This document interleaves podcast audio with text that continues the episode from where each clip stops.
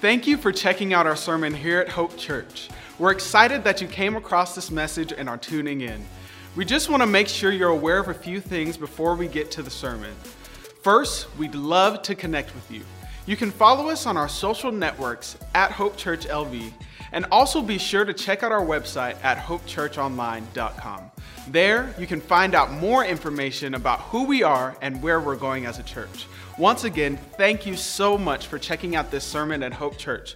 Please let us know if there's any way we can come alongside you and your family. Enjoy the message.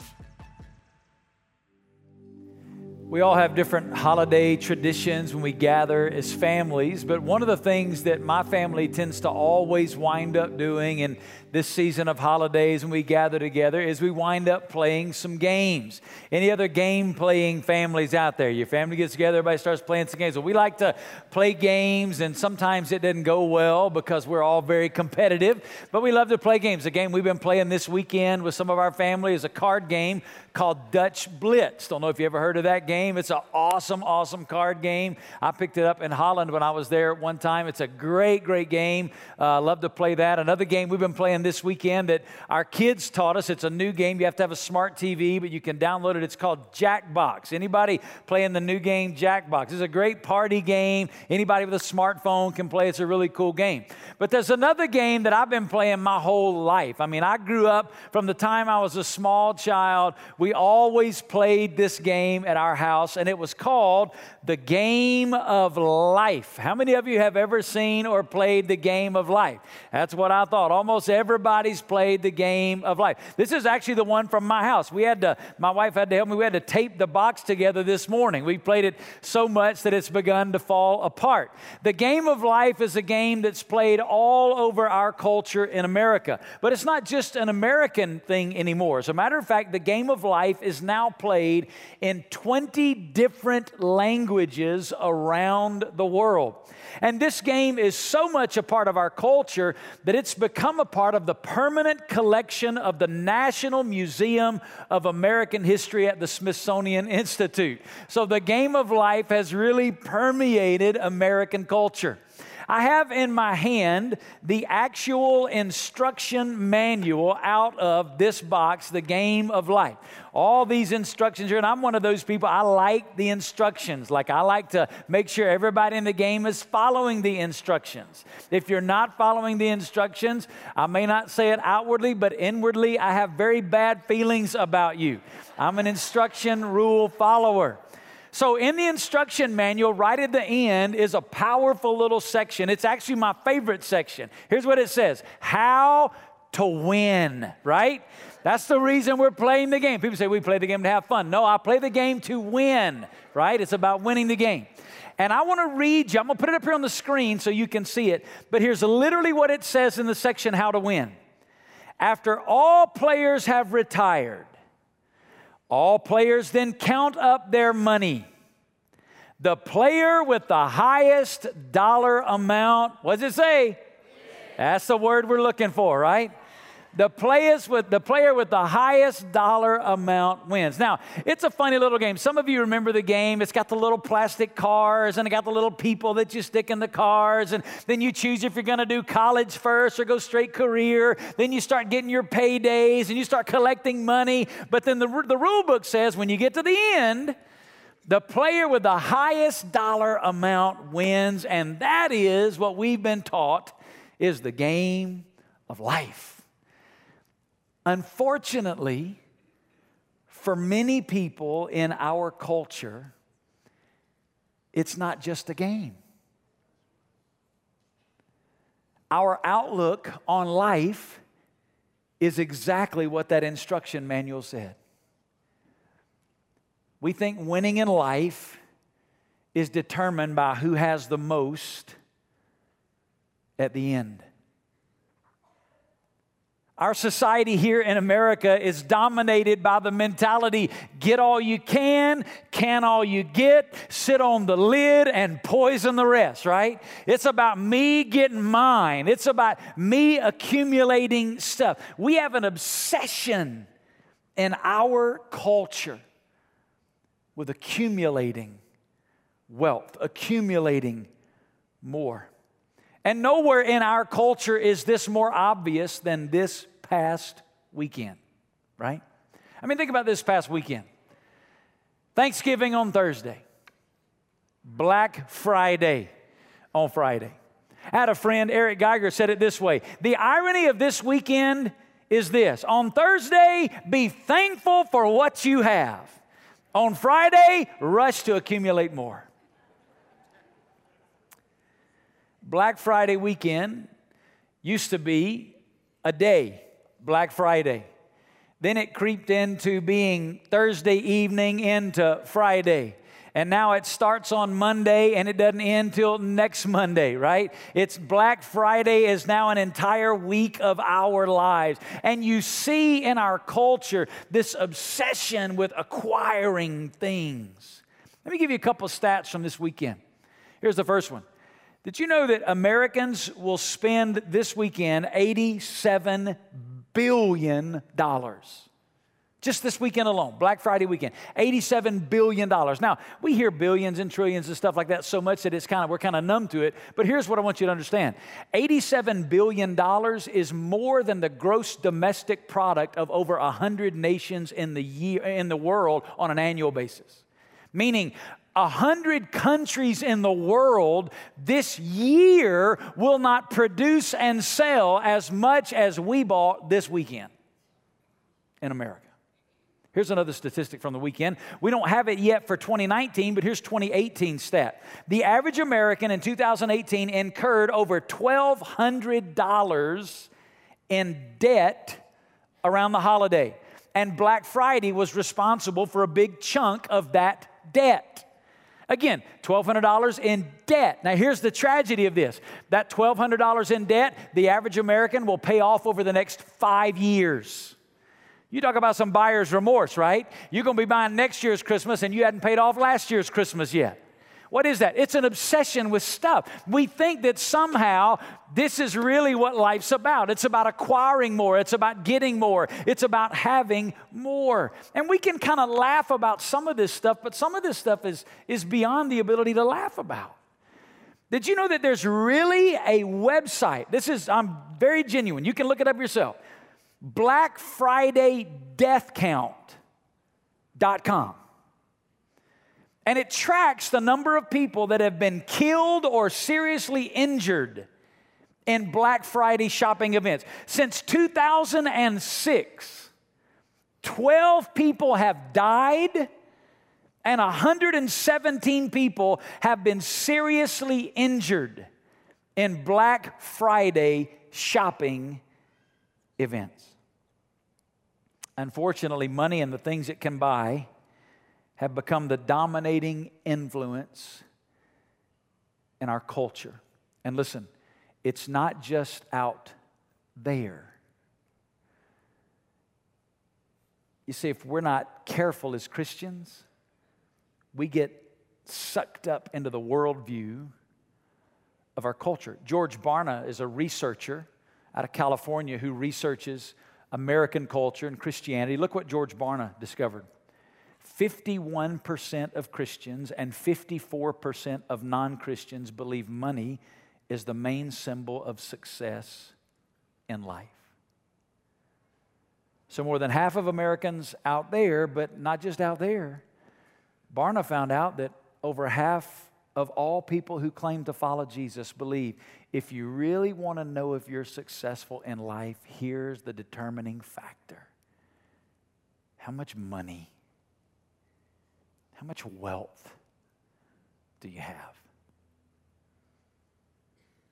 And if we can kind of take off the church face for just a minute and just get real vulnerable and transparent, because of the world we live in as Christians and because of the culture that we're in here in America, all of us at some level have to fight our flesh in this desire for more the newest, the latest, the fastest, the biggest, the greatest. So here's the question I want to ask this morning Does the Bible speak to any of this? And the answer is a resounding yes. Our worldview does not have to be shaped by society. Scripture speaks directly to this issue, and not just Scripture, Jesus Himself. Did you know that Jesus actually talked about money more often than prayer and faith combined? If you take all the teachings of Jesus on prayer and faith, add it together, he talked about money more than both of those things combined. Why is that? Because money and material wealth often reveals where our heart is. Jesus even said, he said, You want to know where your heart is? You look where your treasure is, because where your treasure is, that's where your heart is. One of the followers of Jesus in the early church was a man named Paul, and Paul wrote a number of letters that are contained now in the New Testament. One of them was written at the very end of his life. It's what we call in our Bibles the book of First Timothy. If you have your Bible, I want you to open it to First Timothy. And in First Timothy chapter 6, Paul addresses this idea of money and material wealth. And we're going to be over this weekend and next weekend unpacking this section of Scripture. You say, why are we doing this right now? Here's why we're doing this right now. We're doing this right now for a couple of reasons. Number one, this is a time every year that we present to you as a church an annual budget for our church fellowship. And we understand as a body, as a people, we have a responsibility to steward God's resources. So it's an opportunity for us to just take a fresh look at what God's Word has to say. But secondly, between Thanksgiving and Christmas, people put themselves in such financial bondage by making decisions based on this driving motivation of having to get more and the latest and the greatest that this is a prime opportunity in the midst of society and all the marketing that's being driven at us right now to say, wait a minute, let me get a clear understanding of what Scripture says and let God's Word drive my perspective in the midst of this season. And then, thirdly, January is just around the corner And so many people look back over the last year with such regret over how they've managed resources and material wealth that January often leads to New Year's resolutions about how we're going to handle money. So we're going to take just two weekends and we're going to unpack some biblical principles here out of 1 Timothy 6. I'm going to put the verses up on the screen. We're going to start in verse 17. Here's what Paul writes, and he says, Instruct those who are, say the next word out loud. Say that word again, say it loud. Now, I know what some of you immediately did. You immediately said, Thank God he's not talking to me today.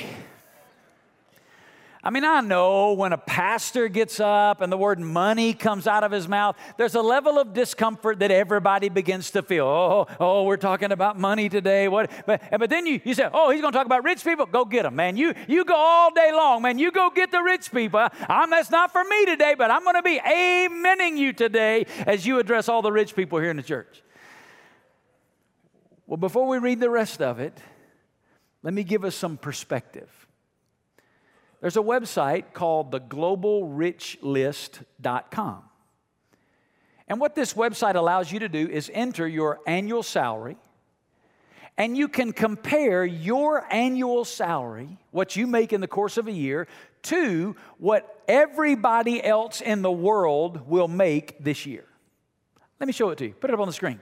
Here's the website. You can do it later on, don't do it right now, but you can later on go to globalrichlist.com and you can see you can select income or wealth. You can do this based on your annual income or on your total, uh, uh what, what you own, your possessions, your wealth. But we're just going to use the income tab and we've selected the U.S. as our location. And so we're going to enter an annual income of $25,000.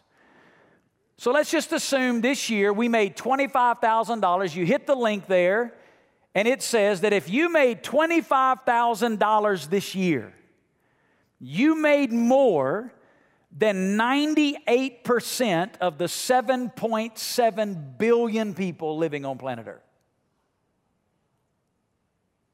If you just made $25,000, you're in the top 2% of income earners on the face of planet Earth.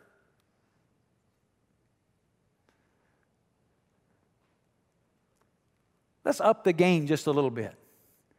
Let's take it to 50,000, which is viewed in America as kind of the, the, the median household income. $50,000 that you made this year as a household income, let, us see the results there.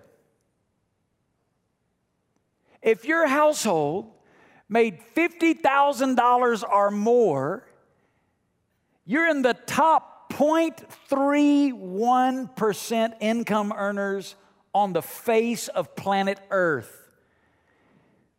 Meaning, out of 7.7 billion people, 99.69% of them last year made less than you did. You know what that means? We're all rich. The word rich in the New Testament does not mean what you and I think it means. It does not mean multi-millionaire. The word rich is a word that means enough or more than enough. It's somebody who has their needs met with some extra. That's rich in the eyes of the world. In the eyes of the world, all of us are rich. When Paul says, I'm talking to the rich, he's talking to us. Say that out loud. Us. Say it one more time. Us. So as we read this, when we hear the word rich, who is he talking about? Us. Let's read it. Instruct those who are, say it out loud. Who's that?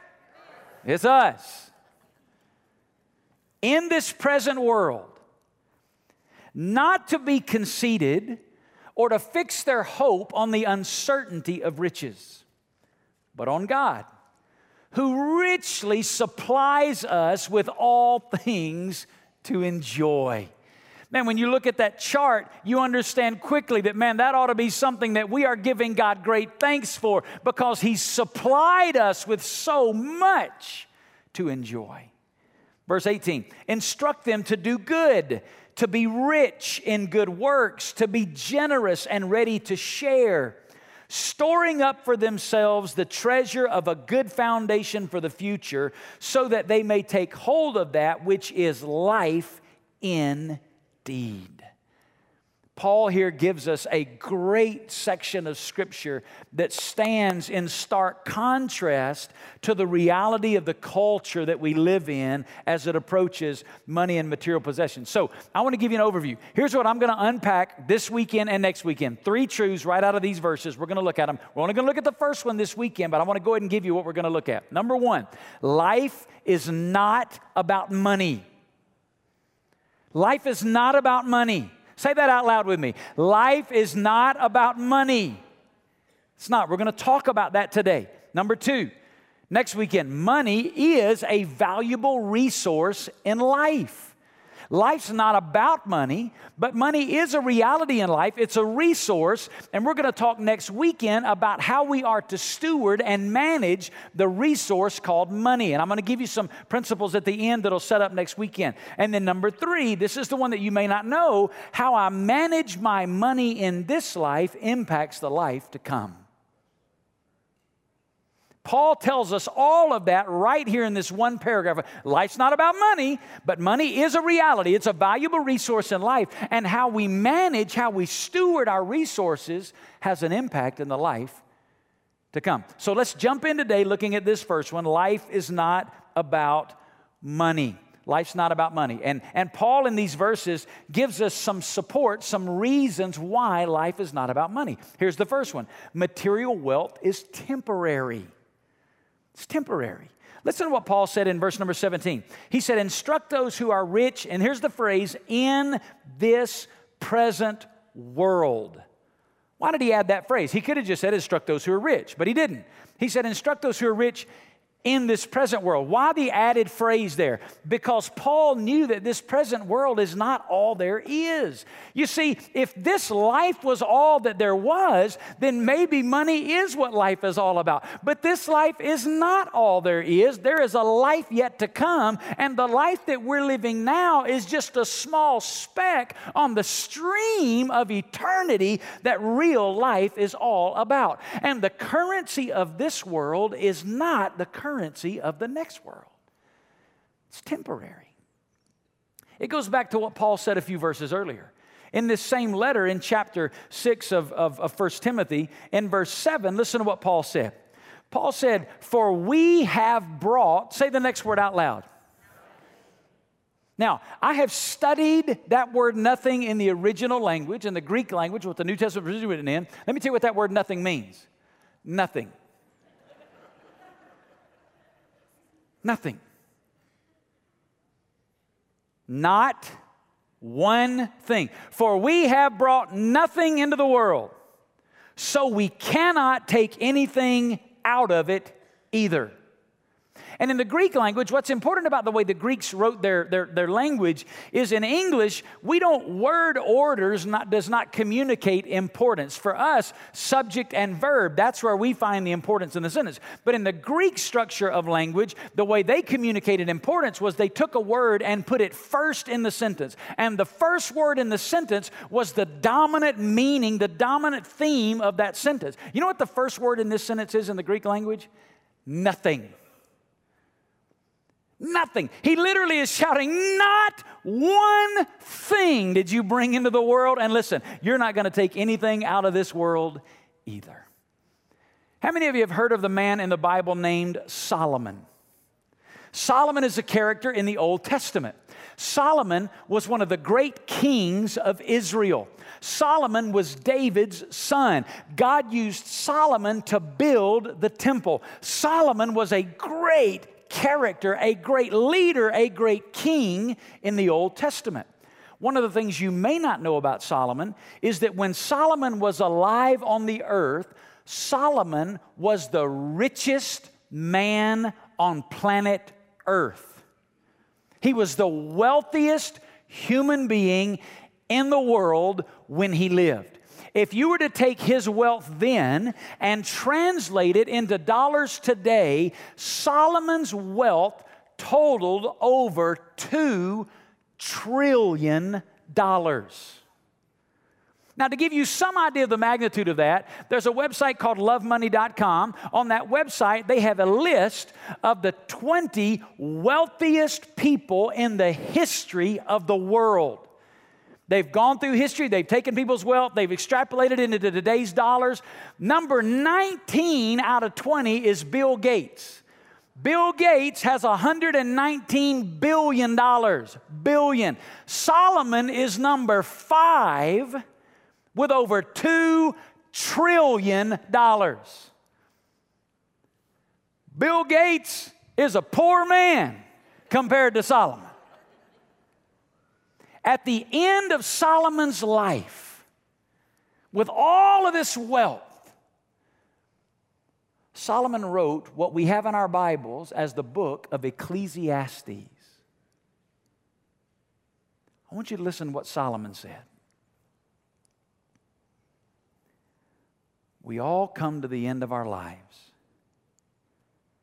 as naked and empty handed as on the day we were born. Fifth richest man in the history of the world said, We can't take our riches with us. And this, too, is a very serious problem. People leave this world no better off when they came in. All their hard work is for nothing, like working for the wind Throughout their lives, they live under a cloud, frustrated, discouraged, and angry. Can I be real honest with you? There ain't nobody in this room going to ever accumulate the amount of wealth Solomon had. He's the fifth wealthiest person in the history of humanity. And at the end of his life, here's what he said it was like trying to grab a hold of the wind. It's here one day, and then it's gone. Can't take it with you, it's temporary. How many of you know what a landfill is? You know what a landfill is? A landfill is an area of land or a deep hole that has been set aside to accumulate our garbage. I know what seems to be a really clean, easy little process. We, we take our garbage cans, we fill them up, we roll them out on the street, and sometime the garbage fairy comes by and they pick up the garbage. Before you know it, our garbage can is empty and we roll it back in. And it's just this clean, little, neat process. But listen, all that garbage, those, the, the, the men and women who work in that industry, they take all that garbage to what's called a landfill. Do you know where the largest landfill in the United States of America is? right here in Las Vegas, Nevada. You'd think New York, Los Angeles, the biggest population centers? Nope. Nope. Right here in Las Vegas. Las Vegas, Nevada, we got the largest landfill in America, which makes it one of the largest landfills in the world. Let me show you a picture of it. It's called the Apex Regional Landfill all the stuff that we roll out on our street, most of it, it winds up right here. The Apex Regional Landfill. This landfill receives 9,000 tons of trash every day. Currently, it holds just over 80 million tons of garbage. It's big enough, it's 2,200 acres. And it's big enough to continue to take in 9,000 tons of trash for the next 225 years. Meaning, our great, great, great, great grandkids to be piling their garbage up on top of our garbage. You say, why are you talking to us about a landfill? I read a book a few years ago. Some of you have read it. I've recommended it many times by Randy Alcorn called The Treasure Principle. Listen what Randy Alcorn said about a landfill. He said, This is a landfill, a junkyard, the final resting place for the things in our lives. Sooner or later, everything we own end up, ends up here. Christmas and birthday presents. That stuff you're going in debt for right now. Where's it going to wind up? Apex Regional Landfill. Cars, boats, and hot tubs. Clothes, stereos, and barbecues. The treasures that children quarreled about. Friendships were lost over, honesty was sacrificed for, and marriages broke up over all end up here.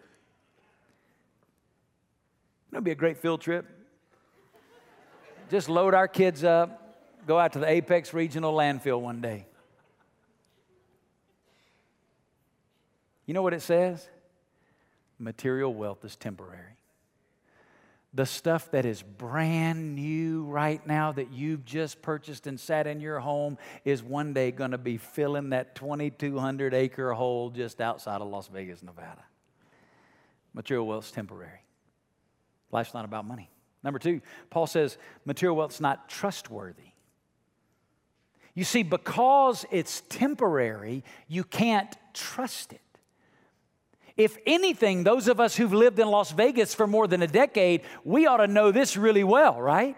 I mean, in Las Vegas in the early 2000s, it's like everybody's getting rich, right? All the, the housing market's booming and it's exciting, and everybody's bank account looks like it's going up. And then we hit the middle 2000s and it all went away and it all was gone. It was temporary. And because it's temporary, you can't trust it. It's like the wind. You, can, you can't grab it. It's here one minute and then it's gone.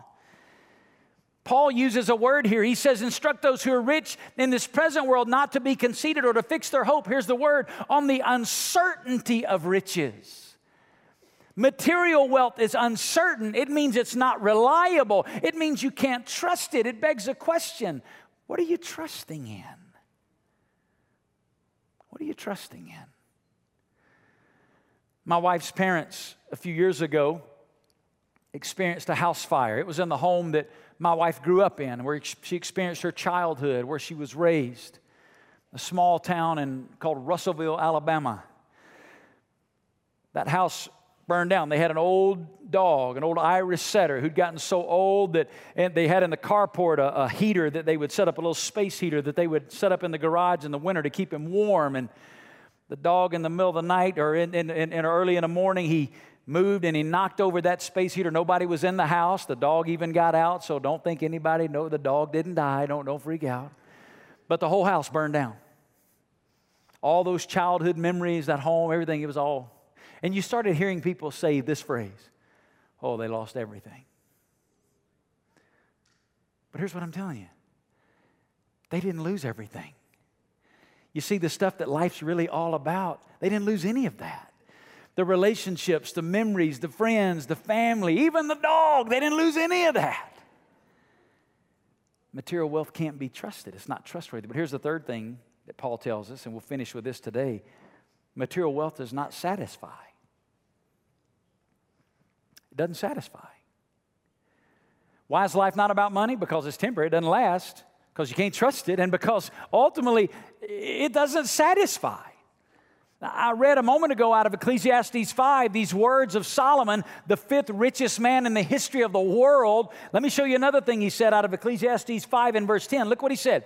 He said, He who loves money, that, that phrase loves means to, to set your affection on it, to wrap your heart around it, to, to set it as the thing you pursue above all else. He who loves money will not be what? In the Hebrew language, this word satisfied means to be full. Remember that feeling you felt Thursday afternoon?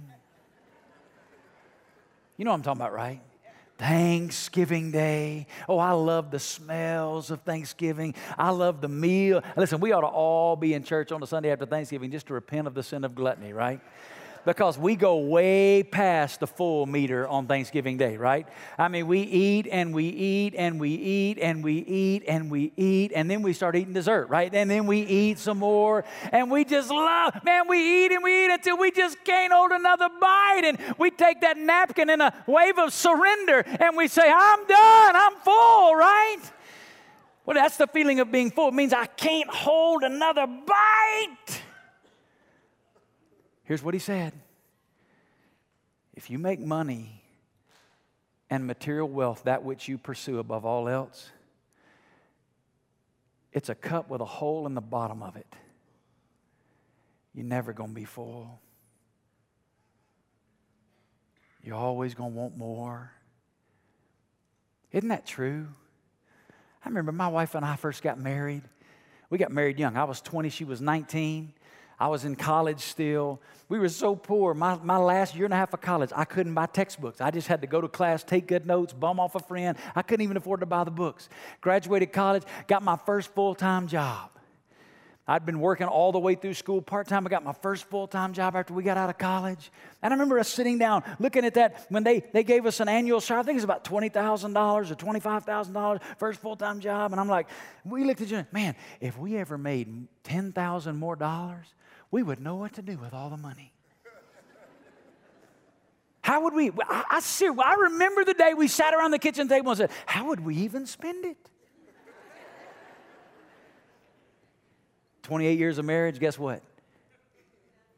Every level, you know what? There's another level, right? Because the cup's empty.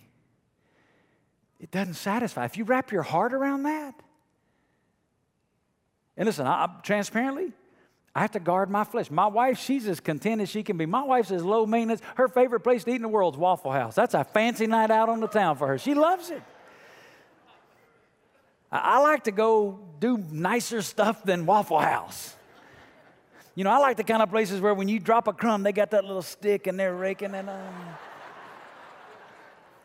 So, so I have to battle this in my own heart. And listen, don't, don't look at me like you don't too. We, we, we all have to battle money becoming that. But here's, here's, what, he, here's what Solomon said it won't satisfy you, nor he who loves abundance with his income. This too is vanity. There's the testimony of the fifth richest man in the history of the world. Let me give you some other testimony. Anybody know the name John Jacob Astor?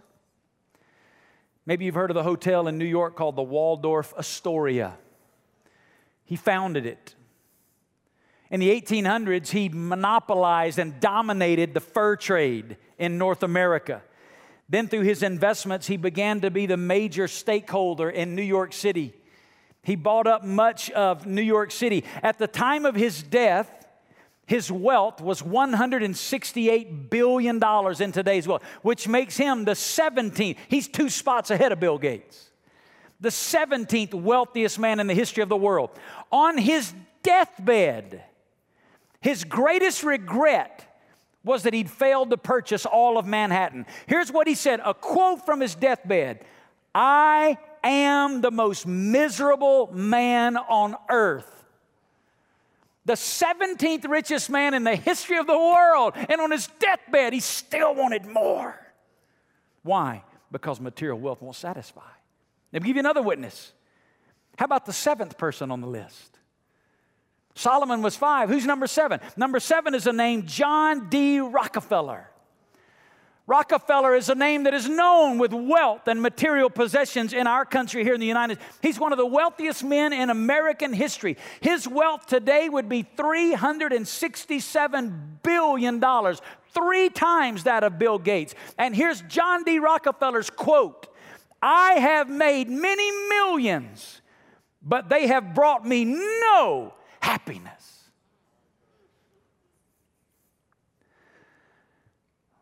The Bible says it.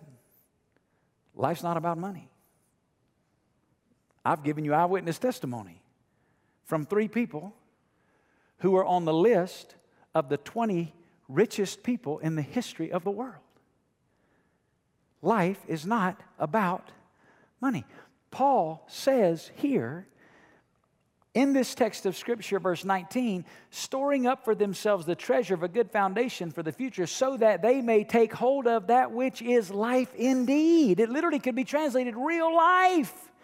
You see, the game of life tells us that the player with the highest dollar amount wins. But the real instruction manual for life says life is not about money. Then what is life really about? Jesus said it in one sentence in John chapter 17 and verse 3. Listen what he said. This is life. He added a, a descriptor. This is what kind of life? Oh, what's that? Not temporary, not just now, not just this present world, but this world and the life to come. You want to know what real life's all about? I'm about to tell you. Jesus said, This is life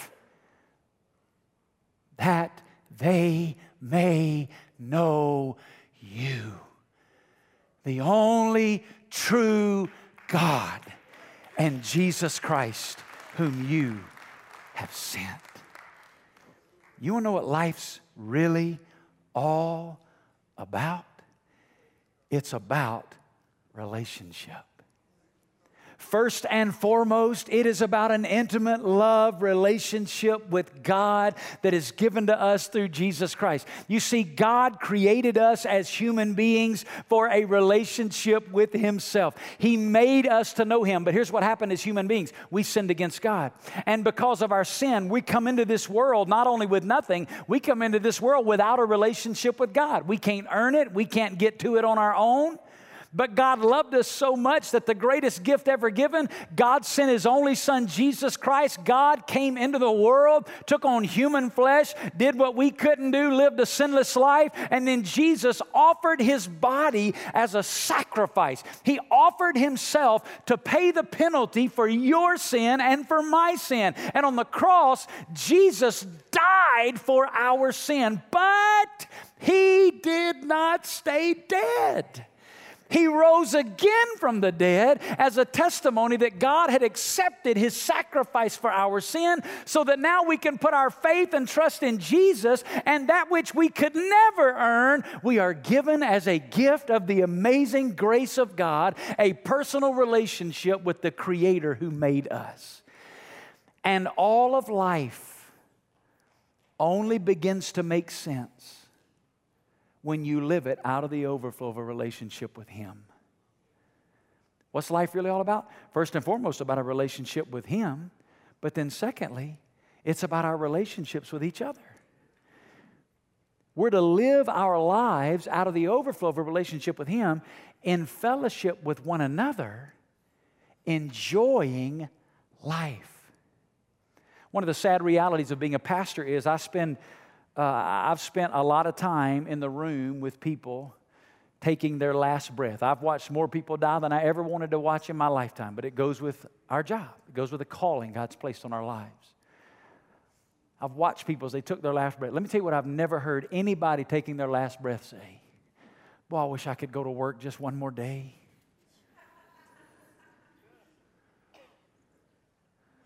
Boy, I wish I could get my retirement account up just a little bit more. Boy, I'd love to have driven one more new car. But you can tell what I've heard him say over and over and over and over and over again. Man, I wish I'd have just spent more time with the Lord. Or I wish I'd spent more time with the people that God gave me in my life as a gift. Why is that what they always say? Here's why that's what they always say because that's what life's really all about. It's about your relationship with Jesus and it's about your relationship with others lived out of the overflow of your relationship with Jesus. So here's the question of the morning Do you have real life or are you just playing a game? And next week, we're going to go deeper. We're going to talk about how you manage it. And I'm going to give you three statements next weekend. I'll put them up here just to give you a teaser where we're going. These three statements give to the Lord, save for the future, budget to live. We're going to talk about all three of those and how we manage our resources. And it's how we do this that impacts the life to come. We're going to learn next weekend. You can't take it with you, but you can send it on ahead. The way we manage our resources in this life establishes, in some senses, a, a, treasure and a currency for the next life. We'll talk about it next weekend, but today, are you living real life or just playing a game? Let's pray together. Father, I pray this morning that as only you can right now, you would speak. God, I pray that you would, in the stillness of this moment, convict, draw, teach. Lord, I pray today for those that don't know Jesus, that they would come to know Jesus today. As you sit quietly before the Lord, maybe you're here and you don't have a relationship with God. You don't know what it means to be a Christian. You're chasing other things in life, trying to fill that emptiness on the inside. Listen, I'm telling you, there's just one answer, and his name is Jesus. Just a moment, we're going to stand and sing and worship God together. And when we do, we're going to have pastors here along the front. And if today you'd like to know Jesus, you want to become a Christian, you want to experience a relationship with God, while we're singing, you just come to one of our pastors and simply say, I need Jesus. And they'll have somebody open a Bible and show you how you can become a follower of Jesus today. You can experience God's forgiveness, God's grace, God's salvation today. All you got to do is come. For others of you this morning, maybe you're already a Christian, but God's spoken to your heart. And you just want to come and get in one of these altars and just be alone with God. Maybe you've allowed other things. Maybe it's wealth, maybe it's money, maybe it's some other stuff to just kind of take first place in your life and you just want to make a fresh surrender today and just come and get in one of these altars and just spend a moment with the Lord. For others, maybe there's something in your job, your health, your family, your relationship, your marriage, and you just want to pray with a pastor. You can come. We'd be honored to pray with you and for you. But listen, if you don't know Jesus today, come find life. Come find life today. Father, have your way in this moment. Speak as only you can. It's in the name of Jesus we pray.